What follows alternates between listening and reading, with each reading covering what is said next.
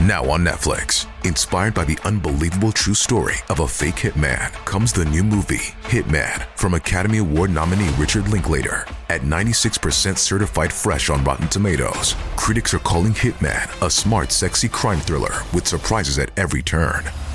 Starring Glen Powell and Adria Arjona, Hitman. Now playing on Netflix and in select theaters. Rated R.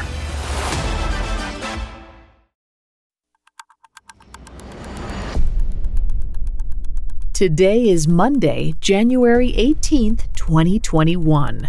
On this day in 1978, the European Court of Human Rights found the United Kingdom guilty of mistreating prisoners in Northern Ireland, but not guilty of torture.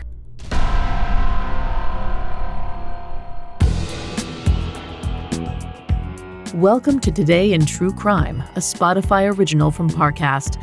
Due to the graphic nature of today's events, listener discretion is advised. This episode includes dramatizations and discussions of torture that some people may find offensive. We advise extreme caution for children under 13. Today, we're covering human rights charges against the UK during their conflict with Ireland. Let's go back to Strasbourg, France on January 18, 1978.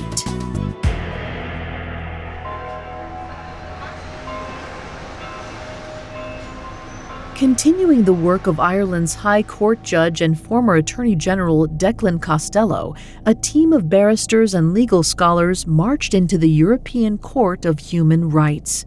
They were locked in a court battle with Ireland's age old adversary, the United Kingdom.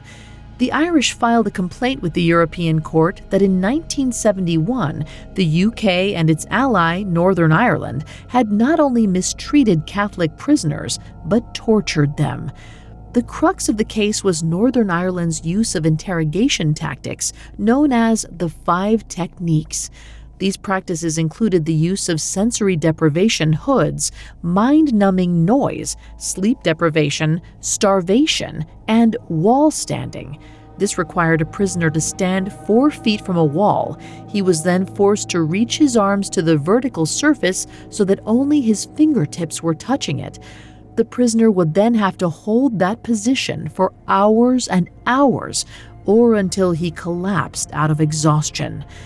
In previous sessions, Costello and his team presented evidence that the five techniques were not only mistreatment, but forms of illegal torture. Costello made an impassioned plea to the panel of 17 international judges. He claimed that this case wasn't only important for Ireland, but for all countries worldwide. It would establish precedent for what defined state sanctioned torture. Of course, representatives from the UK vehemently denied the claims. They reluctantly admitted that prisoners were treated harshly, but they argued it was necessary given the ongoing security crisis between the predominantly Catholic Republic of Ireland and the Protestant territory of Northern Ireland. After closing arguments, the panel of judges retired to their chambers to deliberate. Costello's team waited anxiously for the verdict. Later that day, they were called back into the courtroom. The judges declared that the United Kingdom had, in fact, mistreated the Irish prisoners. At first, the courtroom was abuzz with relief and celebration. It looked like the Irish might prevail. But then the court announced that they couldn't find evidence that the UK had tortured the prisoners. Even worse, the judges explained that they couldn't punish the British government for their role in the mistreatment. In effect, the UK was exonerated due to a dispute over the definition of torture. The legal experts from Ireland hung their heads in disbelief.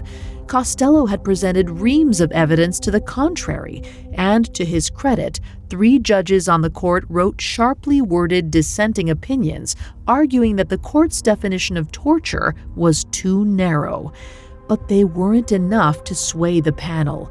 It was a heartbreaking loss for Costello and his team, but it couldn't compare to the pain and suffering of the Irish prisoners they represented.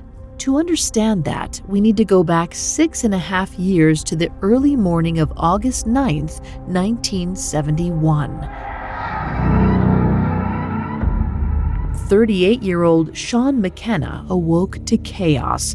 His wife and eight children screamed in terror as police and military operatives invaded their home in the village of Newry in Northern Ireland. The officers were there to detain Sean. He was a civil rights activist who frequently spoke about injustices against Catholics in Northern Ireland.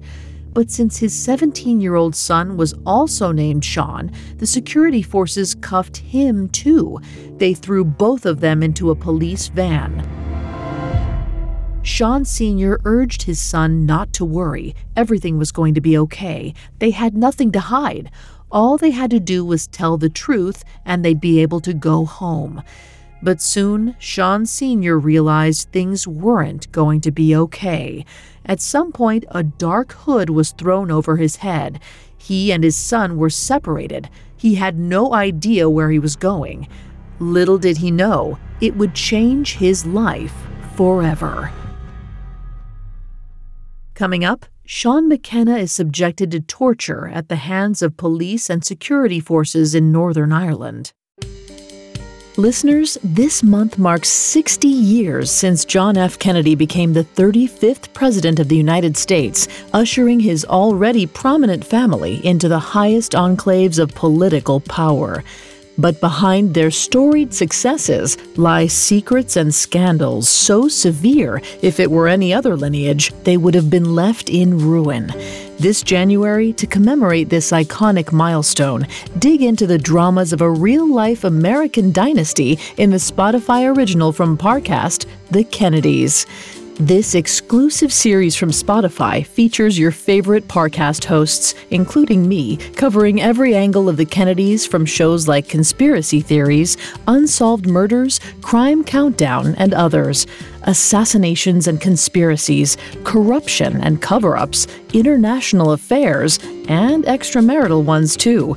Examine all of the Kennedy family's most controversial moments, all in one place. You can binge all 12 episodes of this limited series starting on Tuesday, January 19th. Follow the Kennedys free and exclusively on Spotify.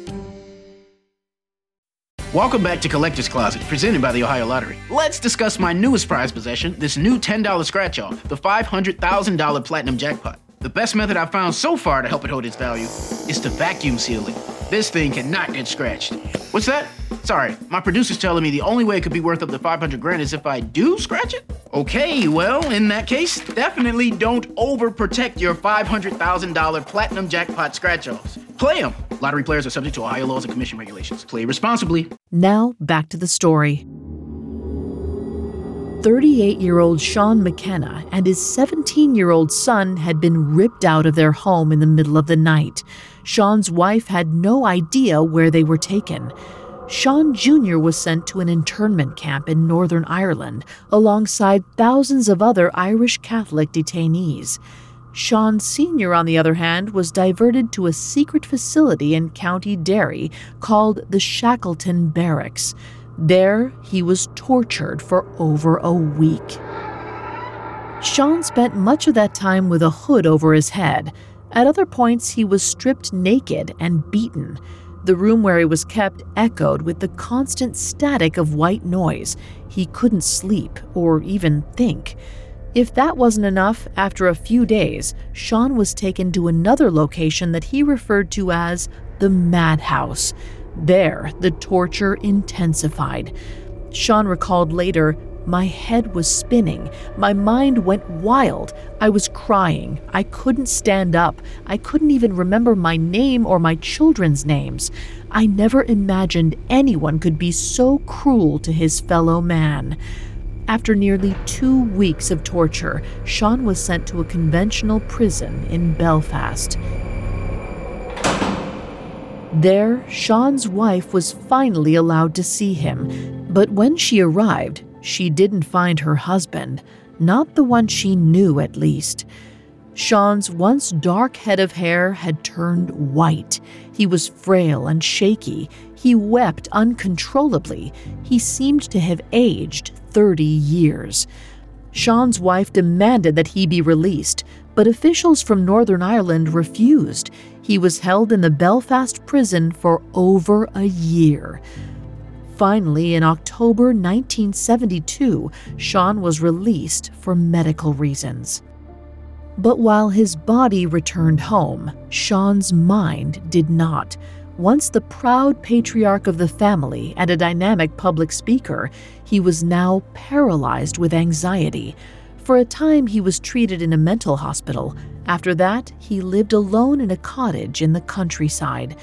At one point, he described the after effects of the trauma. He said, My head still won't focus right.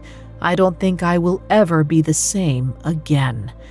Over the next two years, Sean suffered a series of minor heart attacks. In June 1975, he had one more. This time, it was fatal.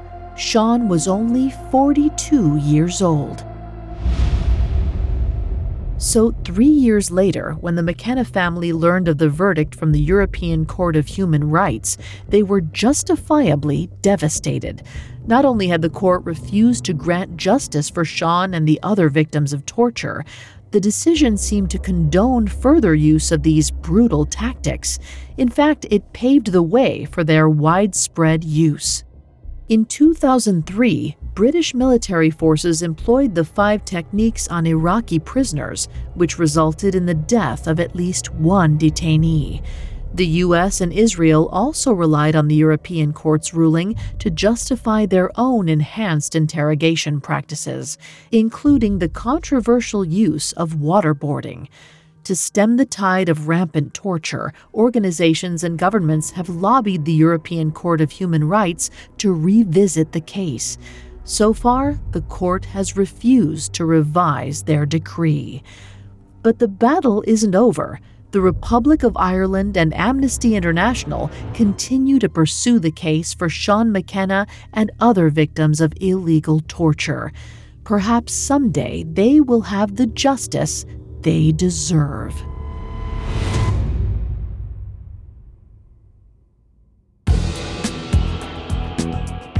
Thanks for listening to Today in True Crime. I'm Vanessa Richardson. For more stories like this, check out the Spotify original from Parcast, Dictators. Today in True Crime is a Spotify original from Parcast. You can find more episodes of Today in True Crime and all other Spotify originals from Parcast for free on Spotify. We'll be back with a brand new episode tomorrow in True Crime. Today in True Crime is a Spotify original from Parcast. It is executive produced by Max Cutler, sound designed by Juan Borda, with production assistance by Ron Shapiro, Carly Madden, and Bruce Katovich. This episode of Today in True Crime was written by Adam De Silva, with writing assistance by Aaron Lan and fact checking by Anya Bayerly. I'm Vanessa Richardson.